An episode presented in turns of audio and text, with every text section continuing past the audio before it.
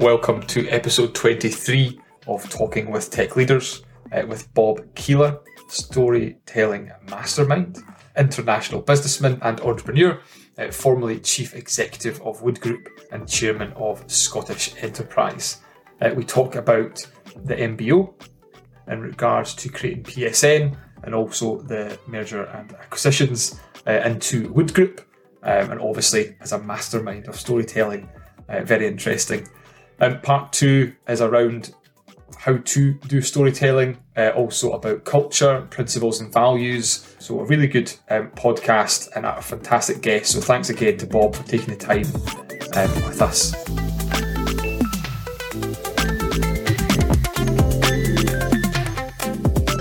Everyone, it's uh, Michael Fair here uh, on Talking with Tech Leaders, and today I'm joined with uh, Bob Keeler, uh, storytelling mastermind, an international businessman and entrepreneur, uh, formerly chief executive of Wood Group, and also previously as well chairman of Scottish Enterprise. How are you doing, Bob? I'm very good, Michael. Very good. Thank you for having me on. Well, thanks so much for taking the time. It is greatly appreciated. Um, obviously, we kind of start off at the very beginning. Mm-hmm. And you graduated from Heriot-Watt University uh, with a Master's in Electronic Engineering. Uh, and you got some experience with Hewlett Packard, I believe, yeah? Yeah, I did, yeah. I worked at the, the, the Queensferry Telecoms Division, Q T D, as the engineers like to call themselves with these acronyms, which was great. Um, so, yeah, I spent a little bit there in in the design lab, uh, designing circuits for digital communication. That's, uh, I'm sure, a really interesting first role. And then you went into kind of the oil and gas, onshore, offshore, and I'm breaking them different positions there as well. I did. I joined B P and then went through the, the kind of graduate development scheme. So that involved moving around different places, including being offshore. So I was offshore in the southern North Sea on the kind of relatively close small gla- gas platforms. And then I was offshore in the northern North Sea, where you had to fly to Shetland and then to take a helicopter out wow. to the, the furthest north platform at the time, which was the Magnus Field, mm-hmm. which was right in the north of the North Sea. Yeah. I really uh, interested in getting helicopters out to work. yeah, indeed, indeed. Um, and you were there for, what is that, ten years? That you were no, there? I was only there for, no, I was only there for about four years before I moved on. Uh, ah, right. I moved on to a small consultancy firm, mm-hmm. a company called T S C W, um, where it was... It was a real kind of uh, eye-opener for me because I'm saying, so who does the who does the marketing here? You do. Uh, who does the sales? Oh, that's you. Uh, who does all the production of all the materials that we need? Uh, you do that as well. And then who de- who delivers it all? Well, that'll be your job as well. Mm-hmm. So it was one of these jobs where you, you had to get involved in everything, which was a great way of learning new skills. Oh, completely. I know the feeling sometimes. I bet you um, do, yeah. yeah. And obviously, you know, going through um, your career from the start there and kind of, you know, to where you've kind of landed as well, um, and can be C E O of companies like Wood Group. Did you kind of, was that the aspirations when you were younger, or is it kind of just kind of flowed through as you've kind of went through your career and happened? And obviously a lot of hard work involved. I, I kind of think that, you know, you can look back and say it was all part of some grand master plan, but that's, that's that would be an absolute lie if I said that, mm-hmm. because that's just not true at all. Mm-hmm. Um, when, when I was younger, my aspiration was to paint uh, album covers for heavy metal bands. That's amazing. And so I kind of went into engineering really as a, almost as a fallback, thinking that actually it's pretty tough to make a living in uh, in the world of graphic art. So mm-hmm. I better have a trade to fall back on. So I thought um, I'll, I'll go and do engineering. Now at the time I, I went and did, I signed up for computer engineering, mm-hmm. but then I didn't realise at the time that all engineering in the first year at universities is about the same anyway. So you get mm-hmm. roughly the same course, whatever your discipline. Um, So I ended up uh, uh, veering toward uh, electrical and electronic uh, engineering, yep. uh, which I, I enjoyed. And um, ultimately I thought, yeah, I could make a career in that. But I, I just found I wasn't, you know, I wasn't as passionate about it as other people were. Mm-hmm. So that's what kind of guided me towards, let's do something that's got a bit more variance in it, a bit more interest in it. So joining a company like B P at the time allowed me to think, well, there's jobs here where you take the helicopter to work. Yep. There's jobs here where you have to go and work in different parts of the world, and you have to work with mm-hmm. all sorts of different people doing different roles. So you have to get mm-hmm. on with people and all the other things that come with it. So the variety there was very interesting. Mm-hmm. But coming back to your original question, was was there a kind of a master plan? No, there wasn't. I mean, it was a case of there was a series of choices, mm-hmm. and the choices to be made were whether to uh, move to new companies, move to new roles, take on new opportunities. And at each choice, Uh, I, I made a decision without knowing ultimately where that would lead to and what opportunities that would open up. So, mm-hmm. and, I, and I think it's it's almost like an, a metaphor for life, isn't it? You, you really don't know what's ahead. You mm-hmm. can just make the best decision based on what's in front of you at the time. Yeah, and it's really interesting, I think, seeing you uh, now, this present Bob, you know, Keeler, and it'd be really interesting to see you um, at that age, because people obviously just see the kind of fi- not the finished version, but the version you are now. And they think, yeah. oh, they're really good at presenting. They're really good at kind of communicating. They're very confident. Look at all the stuff they know. It's amazing. How do they know all this this stuff? But then actually don't see all the kind of the work that goes in the background as you've kind of developed through your career. Yeah, I'm, I've always used the kind of the, the, the almost glib phrase that it took me at least twenty-five years to become an overnight success. I, and, yeah. and a lot of, a lot of the things that I've learned on the way have come from uh, from. making mistakes and learning from my own kind of failings, learning from other people's failings. Mm-hmm. So, I, and, and that continues to this day. I mean, I still make mistakes and still learn and still yep. try to move on and still hopefully got a degree of humility about the stuff that I have no clue about and uh, and can't really opine on. And I, I was saying there, obviously when I asked you to come on Talking with Tech Leaders, you're also again quite rightly saying, well, Michael, you know, I'm not, not your, what you're saying there, tech leader. No. And obviously, my convincing part of that was, well, I think it's so important just now, you know, these tech companies, businesses that are about to go into more difficult times, I think, in the next year. And hopefully tech's not too impacted. But, you know, values, leadership, culture is so important as all these kind of companies have popped up. And I think it's a really good, uh, some value that we can kind of give to the listeners as well. Okay, as long as you don't ask me about anything techie, then we'll be okay, yeah. Yeah, what's your tech stack? Yeah, totally. And completely.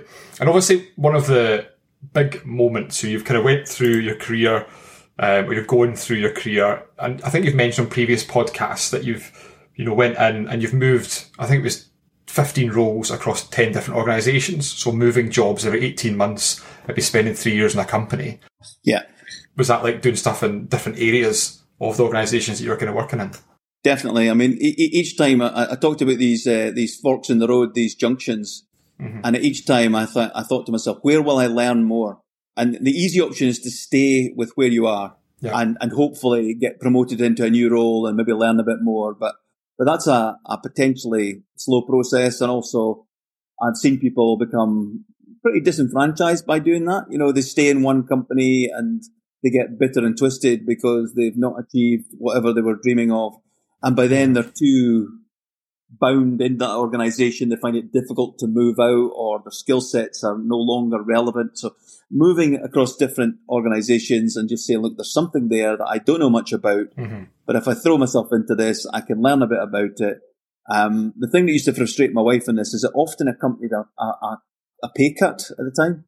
Uh-huh. And one one occasion I took a pay cut for deciding to move from on- offshore back to onshore of the equivalent of about fifteen thousand pounds a year, which quite frankly at the time we couldn't afford. Mm-hmm. But I felt in the long term I couldn't afford not to, because I would still be offshore to this day uh, and probably would become quite disenfranchised and maybe a bit disillusioned by the whole thing. And I thought, I don't want to do that. I, I kind of want to keep things opening up in front of me rather than closing down. Yeah, and it's definitely a big decision, you know, making that, and obviously making it, as you say, with your wife, I'm sure, supporting you. Um, yeah. And, you know, it's turned out to be the right thing. Do you often advise people? I know you do a lot of things, you know, in terms of entrepreneurially and helping different companies and, you know, giving your time um, to social enterprises as well and different charities. Do you see people sometimes that have kind of got that fear of change, they're stuck, and they just need that kind of nudge that yeah. once they get over it, you know, it's actually a good thing to go and do? Yeah, I do. A, a lot, especially at the early stage when people have not yet, re- they're not ready to kind of commit. And um, my advice often to them is, until you commit, you won't know what you're committing to. And it's not a once in a lifetime irreversible decision. It's something that if it doesn't work out, you can lick your wounds and you can step back and you can get back onto the career ladder again and you can learn from that mistake and go forward. So uh, whatever choice you're making, if you think about it in terms of being, this is the next intermediate step on the way, it's not a forever, I'm going to be in that job forevermore type thing. That allows you to then take on roles that you think, well, it's not the ideal role for me, but I'll learn a lot while I'm doing it, and it might lead to other interesting things. No, completely. Um, I'm getting into, obviously, a very pivotal moment, and I know it's going to uh, maybe jump into an exciting part of your career, or something that I would say would be very exciting, is looking after an organisation um, in two thousand five. So in two thousand four, October two thousand four, um, I was working for a part of an organisation called K B R, Kellogg Brown and Root, a large engineering company who did large projects like building L N G terminals and building, you know, and designing and building large you know, refineries and chemical plants and things like that. And I was looking after the U K part of their service business, which looked after engineering, construction, operation and maintenance. And a lot of it was to do with the offshore oil and gas industry, but some of it was in, in other industries as well. Uh, and that part of the organisation, the U K business, was it, was it was a tough business because it was very competitive. But I got asked to take on the role as uh, looking after the global business. The global business had business in probably about twenty countries at the time. And I'm looking at the business, I'm thinking, yeah, um, the business is going okay. But what I picked up very quickly was the, the owners of the business um, thought it was performing really, really poorly. Uh, and largely it was because they were judging it on gross margin rather than return on capital. So as a gross margin, it wasn't making anything like the amount of money of the big project business. And you can understand that because they were high risk, high capital. The bit of the business I was running was a service business, completely different. It was low risk, low capital, modest return, which meant that the return on the capital, for, from my perspective, was still quite healthy. So we had this situation where we had the owners of the business that didn't think it was doing very well, and we had me sitting there thinking, this business is doing okay. Um, and, and then I thought, well, okay, maybe we should buy the business. And decided that we were going to go across to see the C F O of the Halliburton Corporation, which was the parent company at the time in Houston. So myself and my colleague Duncan Skinner decided we got on a plane and we thought, hang on a minute, there's, there's, there's a big risk associated with this. We could get fired here. So what we're going to do if we get fired is, firstly, let's get return tickets so that we can get home. And the flight home's about ten hours, so that ten hours is enough time to construct a story for our respective wives about how this was a great opportunity to take on a new job opportunity somewhere else. So that was our kind of uh, risk management uh, plan at the time. We went across there, we spoke to, to Chris. Now, go, walking in there and saying, you know, we want to buy part of this business because it's underperforming, there's, there's obviously lots of questions. Mm-hmm. They're saying, well, you've never done it before, you've got no money, why should we sell it to you? All these kind of things. So we had to construct a story for them. And the story the story was quite simple, is that we knew that the Halliburton Corporation wanted to split away from K B R and, and list them as two separate organisations. We also knew and understood that that was a, a pretty expensive thing to do, and it would require them to have tens, if not hundreds of millions of dollars to be able to do it. We also knew that because of the, the state of play in the organisation at, at that time, there wasn't a lot of free cash going about, and borrowing would be tough. So what, what we pitched to Chris was, if you sell the production services part of the business to us, that won't detract from the potential value of K B R when you float it off as a separate division, mm-hmm.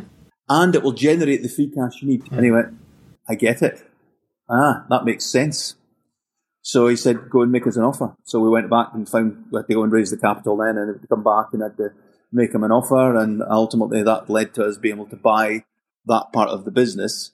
And, uh, you know, on the first of May two thousand six, we, we created a, a new company called P S N, mm-hmm. having done the, the buyout of the part of the business that we were running. That's amazing. And but, but again, people like looking into that and making a judgment in my head that, you know, I couldn't see that happening. But one week you weren't doing that or thinking about it, and then the next week you were. Yeah. You know, and it's just like understanding what was happening with the business, understanding the opportunity that was there, and then having a discussion yeah. with your, your colleague about it. What, yeah. what was one of the, the pivotal experiences me is that because I was one of several divisions within K B R, and we were in the, the mm-hmm. sexily named division called subsidiary operations, yeah. which meant, you know, we were almost, almost you know, also rans. Um, was asked to present the strategy of the business at a two-day session in Houston. And I was told by the, the, the team that were running it that, that here's your deck of slides that you've got to use. They're all text slides. You just fill in the numbers and come along and present it. And I'm thinking to myself, I would rather die than present thirty text slides to anybody at any point in my life. So I'm not going to, I'm not going to do it, but I'm not going to say that I'm not going to do it because I don't want to get, I don't want to make a, a an issue of it. Mm-hmm. So when I went to Houston and uh, the, the, the bigger guys around the table started presenting their slides and that, it was just, it was extremely difficult to listen to, especially for somebody like me who was also suffering from jet lag at the time and others that had flown in from the Far East who were also, so it was a real struggle to keep focus and pay attention. And the material was dreadfully dry. It was just, just mm-hmm. not interesting in, in much ways at all. Mm-hmm. So at the last minute, I said, look, I'm, I'm not going to use those slides. I've, I've got my own slides. And I just had three pictures. And the, the main picture I had was I put up a picture of a, because, because remember at that time, although the business was doing pretty well, the perception from Houston was it wasn't delivering. So I put up a picture of mm-hmm. a, a, effectively a rowing boat full of water at the side of a, a lake. Yeah. I said, this is my business today. I said, and you're asking me my strategy about where I'm, what course I'm going to go on and what horizon I'm going to head for and what islands I'm going to visit on the way. And I'm going to say, nah, my strategy is simple. I'm going to get the boat out of the water, fix the holes, uh, empty all the water out, and then I'm going to come back and talk to you about strategy. Mm-hmm. And that's it. And at the end of the two days, Lou Pooker, who was the boss of the organization, stood up and said, these are the worst two days of my professional life. Good, good man, manager Lou. And uh, yeah. he said, he said, honestly, he says, these are the worst presentations I think I've ever heard in my life. He says, there's only one I'm going to remember, and that's the one with the boat. Yeah, it's definitely really interesting. I mean, when you're talking about using a presentation there and thinking about using imagery, is that something that you've all, you always started doing throughout your career? Did you always try and kind of add colour and life and try and kind of bring these things? I'd, I'd, I'd love to say yes, Michael, because that'd make me sound as though I somehow knew about this but way before everybody else. But no, I, I did what everybody else did. Yeah. I, I fell in with the corporate standard mm-hmm. in the days before PowerPoint. And if you remember, PowerPoint first appeared on Windows in nineteen ninety. Mm-hmm. So I started off my career before PowerPoint where we had acetates, where you used to have a roll of acetate on an overhead projector, and you basically wrote using a pen onto a roll of acetate that was projected through a mirror up onto a wall. You know, fantastic technical stuff. Then when when when PowerPoint, which used to be a Mac-only product initially, when it mm-hmm. got ported onto the early stages of Windows, we thought we'd died and gone to heaven, because now we could put all this mm-hmm. text up on, we could put bullet points up, and when it comes in, you can have the sound of trumpets and hand clapping. And mm-hmm. once all that nonsense settled down and people started using PowerPoint as a kind of conventional way of presenting, I fell in with that. And nobody ever told me that my presentations weren't any good. Mm-hmm. And therefore, I thought what I was doing was perfectly fine. And to be honest, it wasn't really until I joined Halliburton in two thousand two. And my colleague Brian that was working beside, he said, oh, look, there's a... There's a, a, a training program you should go on. It's called um, Articulus. It's to do with presentation skills. It's called corporate storytelling, but it, it's a bit different. And I was a little bit dismissive at the time. Mm-hmm. And I said, Brian, I says, I've done presentation skills before about, you know, not jangling your keys in the pocket and always standing face to front and, you know, using nice big fonts on your text slides and all that. He said, no, no. And he says, this is, this is a little bit different. And, and he was, he was right. I went along to see this, and the, the, a chap called Dan Reel, who ran the company, um, he was all about using metaphors and analogues and in, imagery to try and get ideas across. And, and that really was the starting point of my journey about, I need to learn more about this. I need to study this. Yeah. I need to become better able to decide when it's right to use a prop and when it's not. What's the psychology behind this? Um, what works, what doesn't work, where's the evidence to support it? So that was the start of my journey. And at that point there, I thought, gee, if I look back the way, most of the presentations I had done up until that point had been at best average, and, and, and I never knew. I never knew. Yeah, I don't think you do. Um, you know, I think you were saying it started two thousand two. Um, there's a guy in B I T called Shoot Alexander. I'm sure you won't mind me saying. But when he tells a story, And people love it because he, you know, he tells the story and he builds it up, yeah, and yeah. you know, constructs it in your head, and you can sit and you're just staring at him, but in your brain you're going through all the different stages. Oh, you, you're you there know? with them. You're there with them. Yeah, absolutely. Yeah, and I always thought that maybe you, you can't learn that. No, you can. You can. You can. Mm-hmm. And this is this is my, my my thing is now some storytellers bring their personality and their charisma to the table. But actually, when you look in the world of competitive storytelling, which you didn't know was a thing, probably, Michael. No. But it's it's a thing that you get, particularly in, in the U S, where instead of going along to a comedy night, you go along to storytelling night and you vote on the stories that you hear. Mm-hmm. And, and what a lot of the people in this world do is they try and take themselves out of the story so that people can concentrate purely on the story rather than actually concentrating on the persons being animated. So what their view is, don't wear anything bright-coloured. Don't use any props or gimmicks. Just tell the story and get people imagining the story in their head, mm-hmm. and build in all the drama and the suspense and the surprise and, and all the stuff that comes with it to make it into a really engaging story. So there's there's something there about me, for me, is that the, the techniques that, that I now share with other people are relatively simple. They're built on solid science. They're built on a lot of experience as well, but the underlying science all stacks there. But mm-hmm. these skills are teachable and learnable. It doesn't mean to say they're going to be Martin Luther King Junior by the morning. So this is turning people into better than average presenters, and the average is set mm-hmm. pretty low. Yeah, but definitely I think you've not spent time doing it. I always assumed everybody, you know, you were good at it or you weren't. And uh, until someone also as well wrote down my filler words during a presentation, how many times I used them. That was quite upsetting.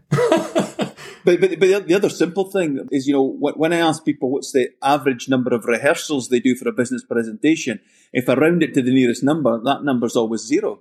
Yeah, I know. Because most people don't do any rehearsals.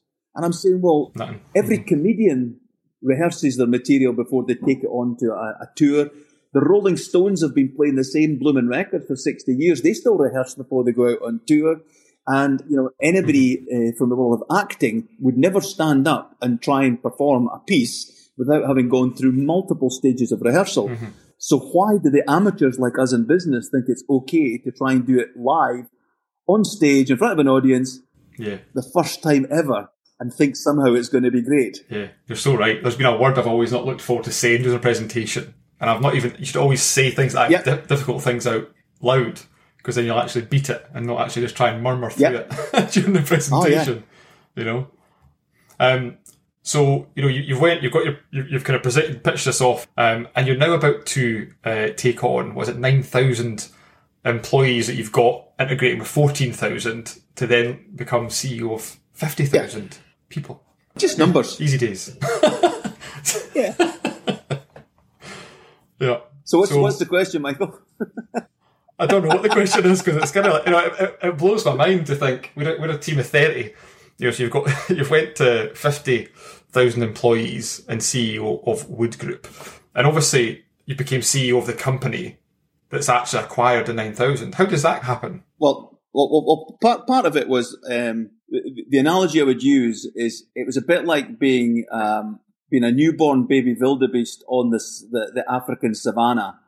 If you don't get up and start running, you're going to get eaten by lions. So we had to get up pretty quickly and make sure that we had everything in place, that we were going to be able to, to, to at least survive, but hopefully to, to thrive. Mm-hmm. And over the period of the next kind of five years, um, we we focused on being good technically, good commercially, but culturally different, and culturally a place where customers like working with us. Uh, staff like being part of the team, uh, suppliers like dealing with us. And and that began to have an impact on the business. It began to see we, we won more and more work, mm-hmm. and we were winning more and more work from our big and much longer in the tooth competitors like Wood Group, A M E C, like other companies, and to the point where um, we began to be very attractive towards some of them as a potential acquisition. Mm-hmm. Now, we bought the company on a multiple of about five times the EBITDA in the organisation, and now we were hoping to be able to sell the business for something higher than that based on a different culture. So mm-hmm. um, I had a lot of cynical engineers in my business, And I, th- I, don't, I don't think you need the term cynical. It just comes with the, the territory for us engineers, does it not?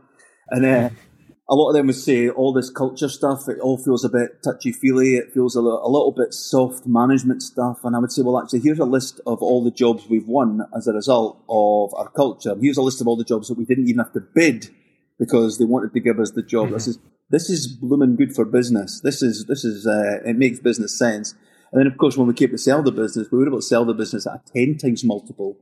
So I could argue uh, that the culture in the business doubled the value in the business because it doubled the multiple that we sold it for. Mm-hmm. And then having sold it into to Wood Group, part of what attracted Wood Group to us was the culture and how we'd managed mm-hmm. to create that culture. So um, when I sat down with Siri and Wood about this, he said, really what we need to do is bring some of that into Wood Group because um, you know, we need to learn from what you guys have done. And I said, well, how are you going to do that then? He said, well, would you come in effectively and come in and take us, take over as C E O of the whole organisation? Now, at the time, um, I had to say, is this is this a, is this just a little bit of a, a promise to get me to sell the business and it'll never happen? Or is it a guarantee? And he said, oh, well, you know, being being a public company, we if we make a guarantee like that, we would have to announce it to the shareholders. I'm saying, so it's not a guarantee. He said, well, it, it, it is, but it's not. I said, well, it can't be both. Mm-hmm. So I twisted it around again. I said, okay, well, here's the deal. I said, uh, so if within eighteen months of being in the business together, the the position hasn't been offered, then um, I get the right to walk away without any penalties. And they said, oh, well, I said, well, if you're, if you're serious about it, there's no reason why you shouldn't sign up to that. And they said, mm-hmm. yeah, you're right. Okay, so we'll do that. That's amazing. So I went in there. My first job was to integrate the, the, the parts of the, the group that I was uh, familiar with, including the, the, the P S N company, and then to step into the role of, mm-hmm. of chief executive after that. There's so much to unpack in that, but, you know, how do, how do you deal with an employee? I mean, two different companies of these sizes. Yeah. Different cultures, you know. Arch enemies. Yeah, arch enemies. Yeah. Um, where do you start? With the people. With the people, you know. You've got, you, you know, um, build, building trust with people, for me, is always about getting to know as many of the people as you can, but more importantly, getting them to get to know you. Mm-hmm. And in a large organisation like that, you can't know everybody personally. You can't actually physically meet everybody personally. But you can certainly communicate with them regularly, and as long as you communicate them regularly on a way that they feel is uh, authentic and genuine, mm-hmm. and it's two-way rather than one-way, then over a period of time, that level of trust will build. And it gets to the point, for instance, where if I was going to turn up at an office that I'd never been to before, often people would say to me, ah, you're back. And I would say, no, I'm not back. I've never been here before. They said, oh, it feels like you have. That's so interesting. They say, well, we hear your voice all the time. We see you on video periodically. And we get messages from you every week. And they're full of things about your family and about your love for music and sport and science. And, you know, there's a lot of stuff in there that's quite personal. And we love the way that you tell stories back about other people in the business. So by doing all these things, it created the connection with people across the business, which meant when I was then going out to say, I think we need to change things, their first reaction is to say, well, explain a bit more rather than, uh-uh, here's another management initiative coming. They're going to do something to us. It makes so much sense. And, and it's not simple, but when you say it like that, it makes so much sense. You're kind of given that like personal authenticity. You're happy to share personal things about your life. You know, you're also telling stories about other people in the company. So they're almost already getting that familiarity yeah. with you before yeah. you met you. So, for, um, so for instance, the reference yeah. to music, um, almost the, almost at the time when I was getting announced as the new C E O, I was in a, an office in Aberdeen in a place called uh, Justice Mill Lane. Now, Justice Mill's mm-hmm. Lane's just in the centre of Aberdeen. When I was a child and I'd come up on my summer holidays from the borders to Aberdeen, whoa, I'm here in mm-hmm. Aberdeen. We go. It's got a beach and it, oh, it's got shops and it's got traffic lights and all the things you never see in the yeah. borders, you know. Um, but I was staying mm-hmm. in a hotel or a, a bed and breakfast that was virtually on the site of where the office was. Mm-hmm. And I'm thinking back to, to that time when I was like six years old in Aberdeen. I'm thinking what music was in the charts at the time and Won't Get Fooled Again by The Who. Classic track. Mm-hmm. And of course, there's a great line in that track, meet the new boss, same as the old boss. Mm-hmm. So I told the story. That was the, that was the title for my communication to the people in the business, meet the new boss. And then I explained why I used That's it. So it was nothing to do with meet the boss. It was, I love the lyric. Yeah. It's a slightly different way of communicating than, than a normal, a normal C E O might do. It was just a, a different way of getting people hooked in to say, this feels a bit quirky. It feels a bit different. And if I did that as a one-off, it would have just been disappeared in the mists of time. But by doing it mm-hmm. continuously, by doing it obsessively, by, by keep going, Uh, effectively by that, you know, by the end of it, I'd done it for over ten years of communicating new messages all the time.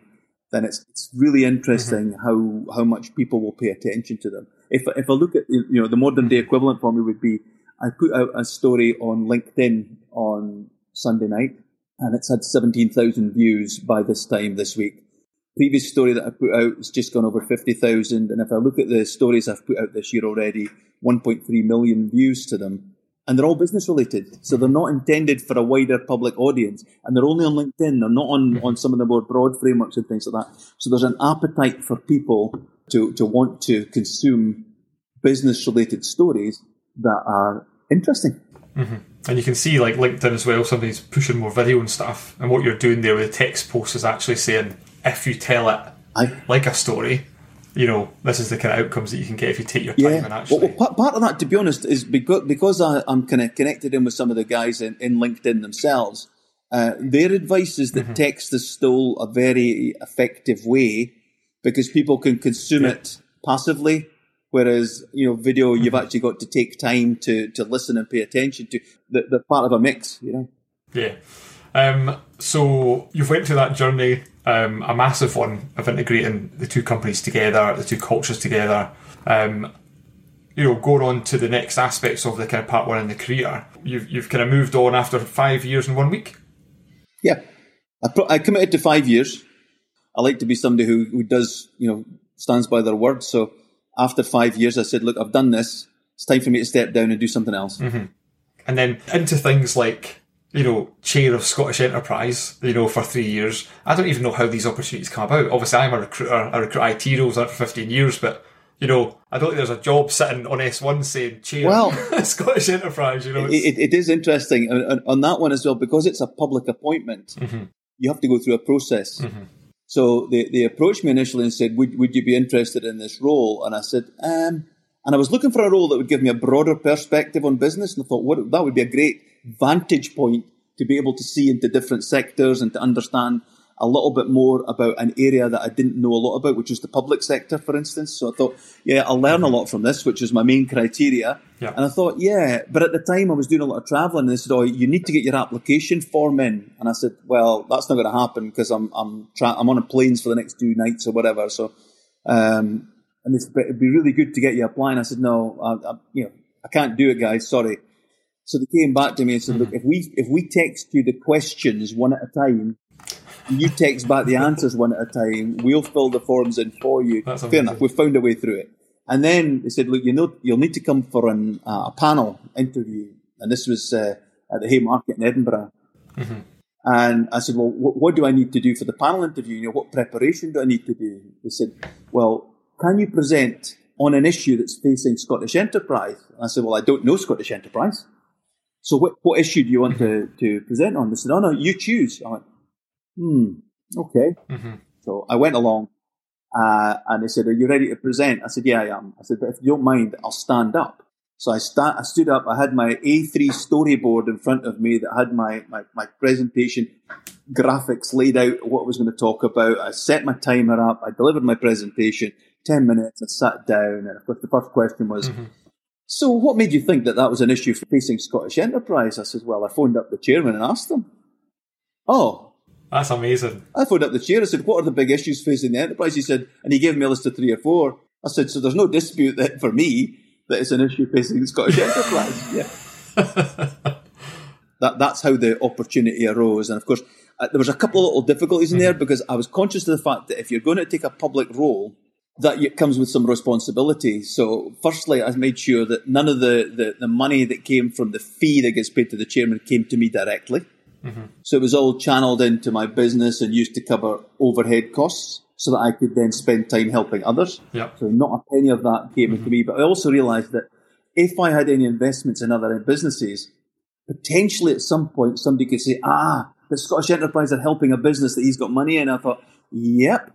So I sold every share in every business that I had in U K businesses, uh, paid the capital gains tax on, on that, so that I could take the role mm-hmm. without being accused of having a conflict of interest.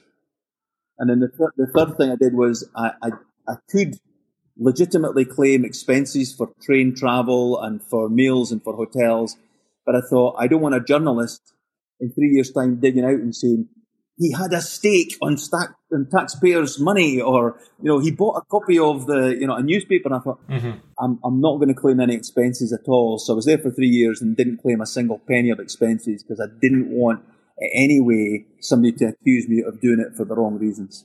That sounds like something out of Succession, you know, kind of like that's the involvement. It's like we've sold all your shares, you know, in the, these different companies. There's no involvement. I mean, it, it cost me a bunch of money to take on that role, but yeah. I got a huge amount of learning out of it. And I got a huge number of different mm-hmm. connections out of it, and I made lots of new colleagues um, there as well. So, you know, it was a it was an eye opener for me to understand just how that part of the machine works.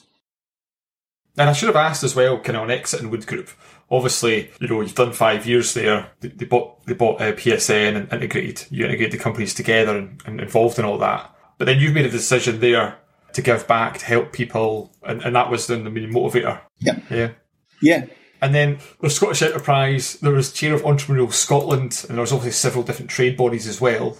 Very busy. Um, what what did you enjoy most? I mean, was it, you can't say, I suppose, but what gave you oh, lots of different experience? What did you enjoy they're, more? They're different in their nature, and it would be wrong to pick out mm-hmm. uh, one versus the other. I mean, Entrepreneurial Scotland over the years had, uh, I met some um, very individual entrepreneurs at different stages on their journey. Mm-hmm. Um, I met a lot of really inspirational people, but within Scottish Enterprise, I met some great business leaders as well. I, I, you know, a great team within the Scottish Enterprise themselves, and learned a lot about the mechanics of how much work was being done to support businesses. And then when I compared it with other parts of the U K and beyond, a lot of the things that we provide and take for granted in Scotland doesn't necessarily exist in other other developed economies. So yeah, I, I took different things from each of these opportunities. I currently chair the local Chamber of Commerce here up in Aberdeen, for instance. Mm-hmm. I'm tied in with most entrepreneurial development schemes ar- around the country, one way or another, which means I get to meet mm-hmm. businesses early in their journey, some of which will change the world and some of which will fail. And the good thing is, at this stage, nobody knows which ones these are. Mm-hmm. There's never a moment where you write a wee bit on a note and you put it in your pocket for later to guess oh, the, the, the, who's going to go and who's not. The, the, there's some of the business, I think, if if this takes off, this could be a, a real game changer.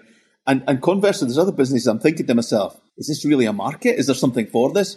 And they go and surprise me, and next thing you know, they're making mm-hmm. lots of sales, and I'm thinking, well, good on you. So I never I never pass an opinion on people as to whether or not I think their business is going to be successful. I pass an opinion on whether or not I think they're organised for it, whether or not they're able to communicate it, whether or not they're taking an approach that's likely to, to get them what they need to do. But ultimately, mm-hmm. it's customers that will decide whether or not the business is going to be successful. Oh, completely. And it leads us well into kind of part two on of the podcast on kind of storytelling mm-hmm. and also on culture. Yep. And some of the people that you meet, I can and I can assume, you know, they're at a certain level of storytelling. Um, and then maybe once you've spent time with them, do you see drastic improvements? Is everyone different? Do you kind of try and spend time coaching them in different ways? Yeah, I, I mean, to try and make it uh, a teachable skill, and we've tried to boil it down into kind of a set of repeatable things that we can do that we know are generic enough that gives people the, the kind of the building blocks. And then having given the building block, we can then coach them to make sure that their particular set of stories, their set of Um, you know, case studies, et cetera, will fit within that uh, and get the most out of it. So, yeah, we find people that are, a lot of people, when they come to us, they're stuck in that paradigm of we always do what we've always done. Mm-hmm. We know it doesn't work that well, but we're not sure what to change. Because when you say to people, be more creative, what does that mean? You know, appear appear on a unicycle? You know, what, what are you going to do for your next presentation to a group of you know, investors or whatever. Um, So we break that down and say, look, why is it important at different points to get different messages across, particularly if you're trying to persuade somebody of something? What's the psychology of persuasion? And therefore, why would it be appropriate to do something rather than inappropriate to do something else? So we're not talking about being crazy or mm-hmm. silly or, you know, presenting financial presentations through the medium of modern dance. Mm-hmm. You know, w- what we're doing here is to say we want presentations to be absolutely relevant to the audience, but interesting and engaging and informative all at the same time. It, it, it's, it's such a core skill set, I think, the storytelling that you're saying. And you don't learn, that you don't go through, we're quite involved with Career Ready and doing a lot of the um, kind of mentoring students and things that are coming through high school. Um, and you don't learn about, uh, in high school, like much about presenting. No. You might do a couple. But, you know, the presenting and negotiating and the storytelling stuff is just so key, you know, as you kind of go into your career and go into your working world. I, I think it differentiates people. I, I am biased, however. I mean, I am mm-hmm. biased because it's uh, it's certainly, I think, for, for me, communication has been a differentiator. Mm-hmm. Because certainly I'm not the most highly qualified engineer in the world. I'm probably not the best manager in the world. I'm probably not even the best C E O um, in the building, never mind in the world. So I'm kind of, I'm not claiming those things. I'm just saying, actually, if I can get the message across a little bit more clearly and a little bit more persuasively than someone else, it doesn't have to be massively so. It just needs to be enough for me to say, yeah, it's worth giving this a go, or it's worth supporting that idea. Yeah, completely. And is there any kind of like do's and don'ts, not to put you on the spot, of like storytelling? Or, I mean, obviously it takes a long time to kind of develop that skill and, and kind of hone in on it. Yeah, we, I mean, we've got methods that we would we would show people. We've got templates that we would share with people, and then we would get them to practice applying these templates and methods, mm-hmm. and then we would give them feedback, and we would coach them, and we'd watch them on videos, or we'd watch them doing it in person, so that we give people the kind of basic skills to get them up to kind of level one where they can say, right, I'm now going to go out and pitch this. It'll be really clunky. It won't flow particularly well. But once I now realize that um, I'm no longer bound by having a deck of slides, I may have some slides to show during the presentation, mm-hmm. but I'm no longer beholden to the slides, and therefore I can present as if I'm communicating with people rather than trying to put on a slideshow presentation. Yeah. And that is so liberating for people. Mm-hmm. The downside of that is it takes more work. Yeah. Because if I'm going to do a forty-five minute presentation with no slides at all, I need to have you paying attention for forty-five minutes. Mm-hmm. So that means I've got to be interesting for forty-five minutes. I can't just slap on a ten minute video and say, there you go, watch this. Mm-hmm. So that means more work on content. It means more work on how to keep people engaged, um, more work on how to keep it interesting. And that's where things like bringing props to bear, or, or models or examples, or getting the audience involved in different ways, all these things help the presentation to be more engaging and more memorable. Yeah, and I suppose that's kind of the, that could be the outcome from, you know, getting funding, getting an angel investor on board, getting that seed money, um, to not getting it, we actually spend a bit more time on the pitch or the presentation or how they're so, going to tell their story. So we spend time helping some of the people we meet on our journey who, at the next stage of their journey, they're saying, okay, we want to go and uh, pitch for business or pitch for funding. And let, give, let me give you an example. We were working with uh, a guy called Andrew Parfury mm-hmm. from a company called Care Sourcer. And Andrew came to us, and, and he was, we were going to spend a day with us as part of a program that was being partly sponsored by Entrepreneurial Scotland. And Andrew told us about his business, which I won't go into in any great depth, but he basically was frustrated at the time because he was trying to get, I think it was Edinburgh City Council, to try out his product. And after multiple meetings, it, it, they weren't really taking it on board. They just kept mm-hmm. wanting to ask more and more questions, which was frustrating him further. Um, he came on board, talked to us, we showed him a few methods, and I got a note back from him a, a few days later saying, we've cracked it. We went in for our thirteenth meeting with them, and we now start a six-month pilot with them in two weeks' time. That's amazing. What a good story. And I said, what did you do differently? He says, we told them stories. We didn't talk about our software. We talked about the difference it made for people. We talked about the difference it made for the council. And we drew up the problem on a on a piece of uh, um, wallpaper. And they started drawing the bits of the problem that they couldn't fix. And we put a circle around it and said, yeah, but that's what we do. So we're both we're both part of the same problem here. And they said, yeah, ah, yeah, yeah. That was the aha moment for them. And they went forward, and Andrew's subsequently gone on to raise millions of pounds using the same approach. That's an amazing story, and I bet it was the best circle I ever drew. I, I, oh, this is actually I, absolutely, yeah. You're not going to believe it, guys. That's us, yeah, yeah, yeah. Not completely. Um, and then I suppose talking about the storytelling aspect that you coach and help people with, with the values and companies, you know, kind of saying like these are our values, and sometimes do it as an exercise, or sometimes kind of trying to portray. Although someone will, I'm sure, believe in it at some stage and at some point. You've kind of talked about in the past about how you have to kind of tend to that garden, or you kind of have to tend to it and, and nurture it. No, it's it, it's it's um an area of interest for me. You you may have seen the, the TEDx talk that I did on doing core values, uh, which is a little twelve minute segment there. But by the way, I had to finish that as an engineer. I mean, plus or minus five seconds. so so the timer I had running on the stage in front of me that changed uh-huh. colour to take me through the different sections on the storyboard that I had in front of me. Gave me a tolerance of plus or minus five seconds. I think I nailed it within three seconds. So I, as an engineer, I'm thinking, yeah, we, we, we got that o- over the line. But and it's amazing for you to say that as well, so people know the amount of preparation you put into that as you were going through that presentation. Yeah, you know? Yeah, because I, I actually um, I, I missed a bit out towards the end of the presentation because I knew I couldn't fit it in. And that allowed me mm-hmm. to slow my last anecdote down. Mm-hmm. So the last anecdote I did in that talk about talking to an old friend of mine from offshore, Mick McNally from Barnsley, mm-hmm. I was able to slow that down because I could see in the corner of my eye the timer ticking down so that I would finish right on the nail. Mm-hmm. So yeah, there's there's, there's, there's a lot of prep goes into what appears to be an off-the-cuff chat mm-hmm. delivered that way. So when it comes to values, again, I'm biased about it because I think that the The, the behaviours of an organisation, the decisions you make are driven by the culture. Mm-hmm. The culture is built on the values, whether they're explicit or whether they're implicit. And therefore, that's why I think the values are so important, because ultimately it determines the, the, the path and the journey that the organisation is going to make. Mm-hmm. And therefore, if you pay lip service to them, you're kind of using them for marketing, you're saying, well, these are not the real values of the business. These are the values that we put external. Internally, the values will be the things that drive people's decisions.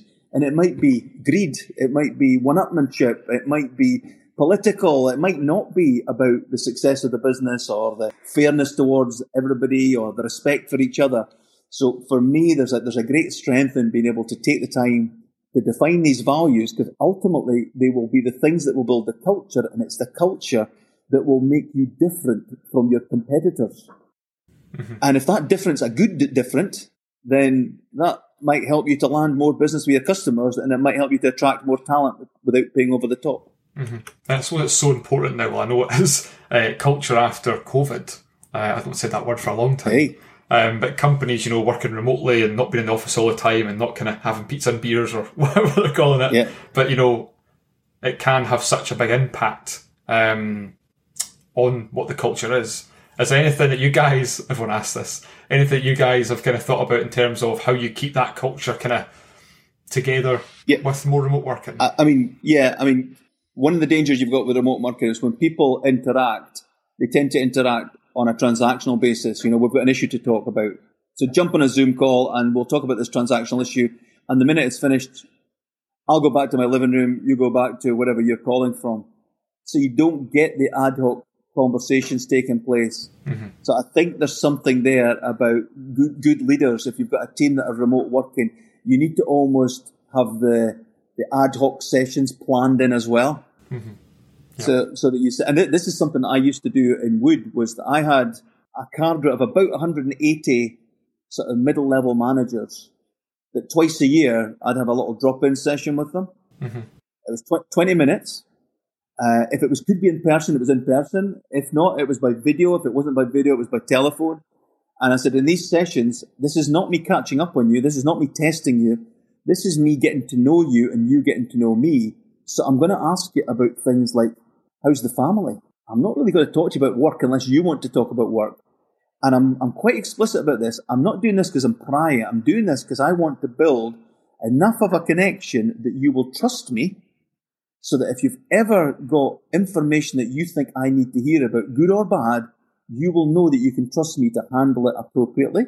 Mm-hmm. And you will also trust me enough that when I come to you and ask you or tell you something, you know that I'm actually genuine about it. Mm-hmm. So it was about building that trust pathway between the two of us and, and doing it a couple of times a year to, to drop in so that uh, it was a one-to-one thing. and, and I did what you would imagine. I took little notes mm-hmm.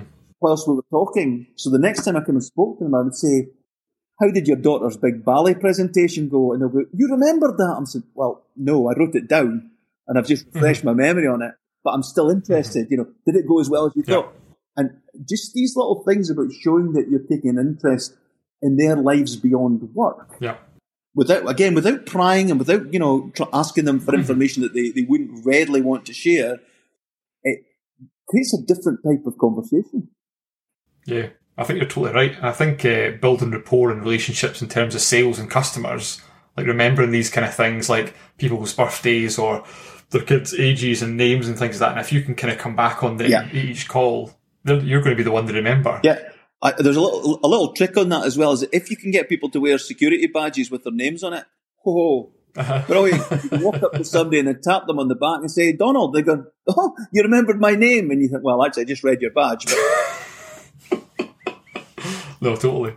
Um, there's a lot of companies, obviously, um, that have started up off the back of the pandemic, um, all that build-up um, in terms of tech as well. Um, they may... hopefully are looking at, you know, their values, um, their brand, how they kind of want to perceive themselves internally and externally. But there'll be some as well that are five years down a path, they don't have any values. Is it the same kind of process than, than starting then kind of five years down the line, or is that a different kind of I'd, different road to take? To, to some extent, it's easier five, five years down the line because you, you, you kind of, you've established who you are. Because mm-hmm. there, there are really two questions you need to answer when you're thinking about your values.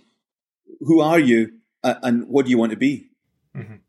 These are the Spice Girls questions. Who, who, who do you think you are? And tell me, what do you want to be? What do you really, really want yeah. to be?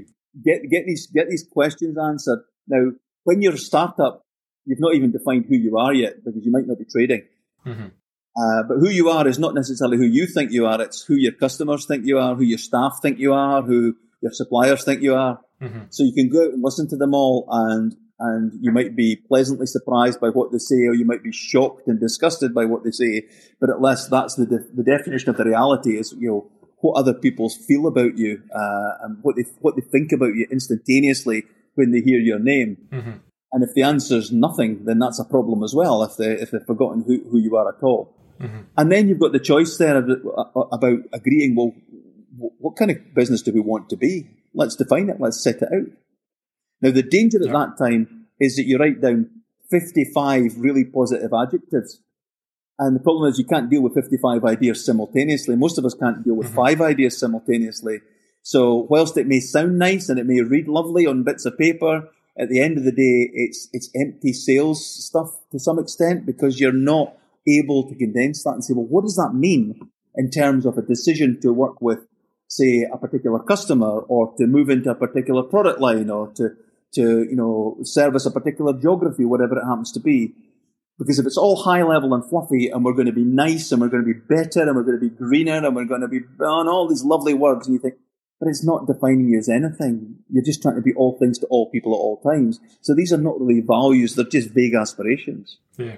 And, and I suppose then to ask, how important is it that all the leaders in an organisation kind of live and breathe the values and kind of really buy into them? I, I, I mean, it's a kind of loaded question to some extent. I mean, I, I, I, I, I, I think it's vital, and, and I think, you know, having done work with companies recently, is that mm-hmm. if I can't get the individuals around the table to actually articulate why they are absolutely supportive of this set of values, then I'm thinking, well, we've still got work to do here, because uh, if you're not willing to say it in front of this group, there's no chance, mm-hmm. no chance.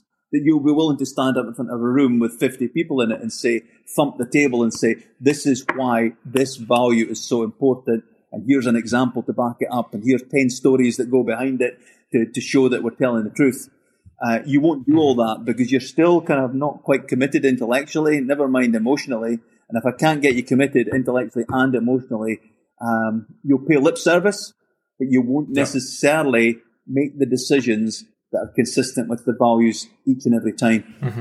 Not completely. I mean, you've said that with the P- PSN, you know, your kind of multiplier um, was much bigger based off of, you believe, the values, the case studies there, you know, of what you created. But but having having the the examples to, to illustrate to people all the time, to say, look, here's an example of this value being applied in our business.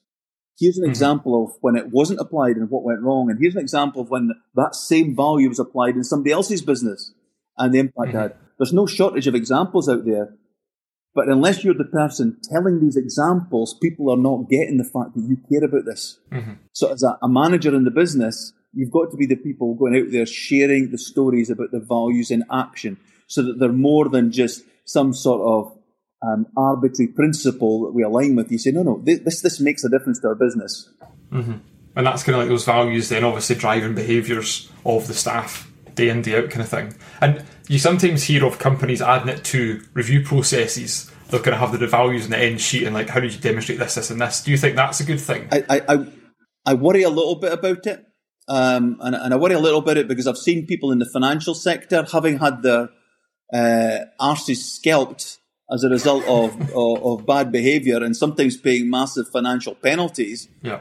They come out as kind of they've, they've seen the light and now it's all values and culture and we've got spreadsheets mm-hmm. and graphs and we've got processes and we've got tick, tick lists. And, and I'm going, actually, you know what? After doing it for ten years, I still didn't think we were mature enough to go to that stage, and they're doing it after ten weeks. Mm-hmm.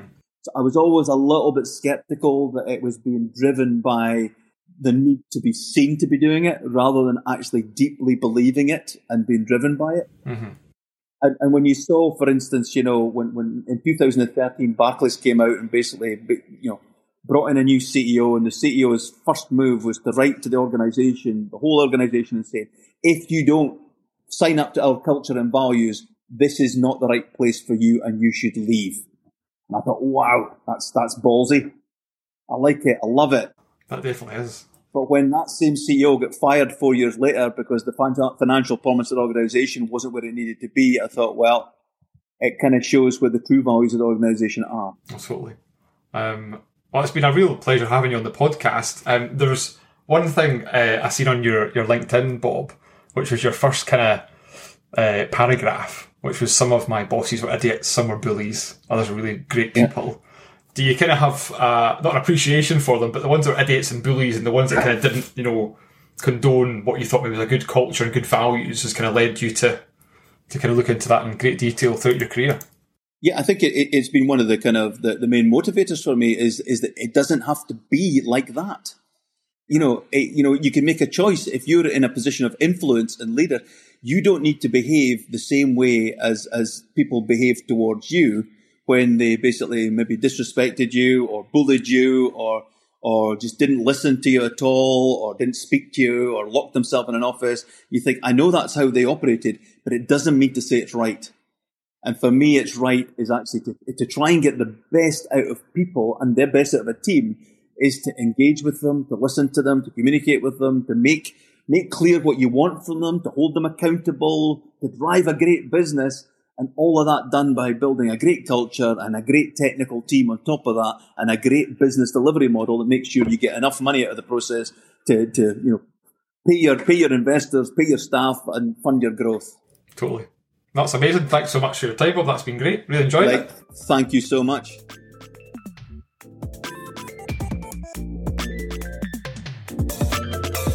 Well, that was episode twenty-three of Talking with Tech Leaders with Bob Keeler.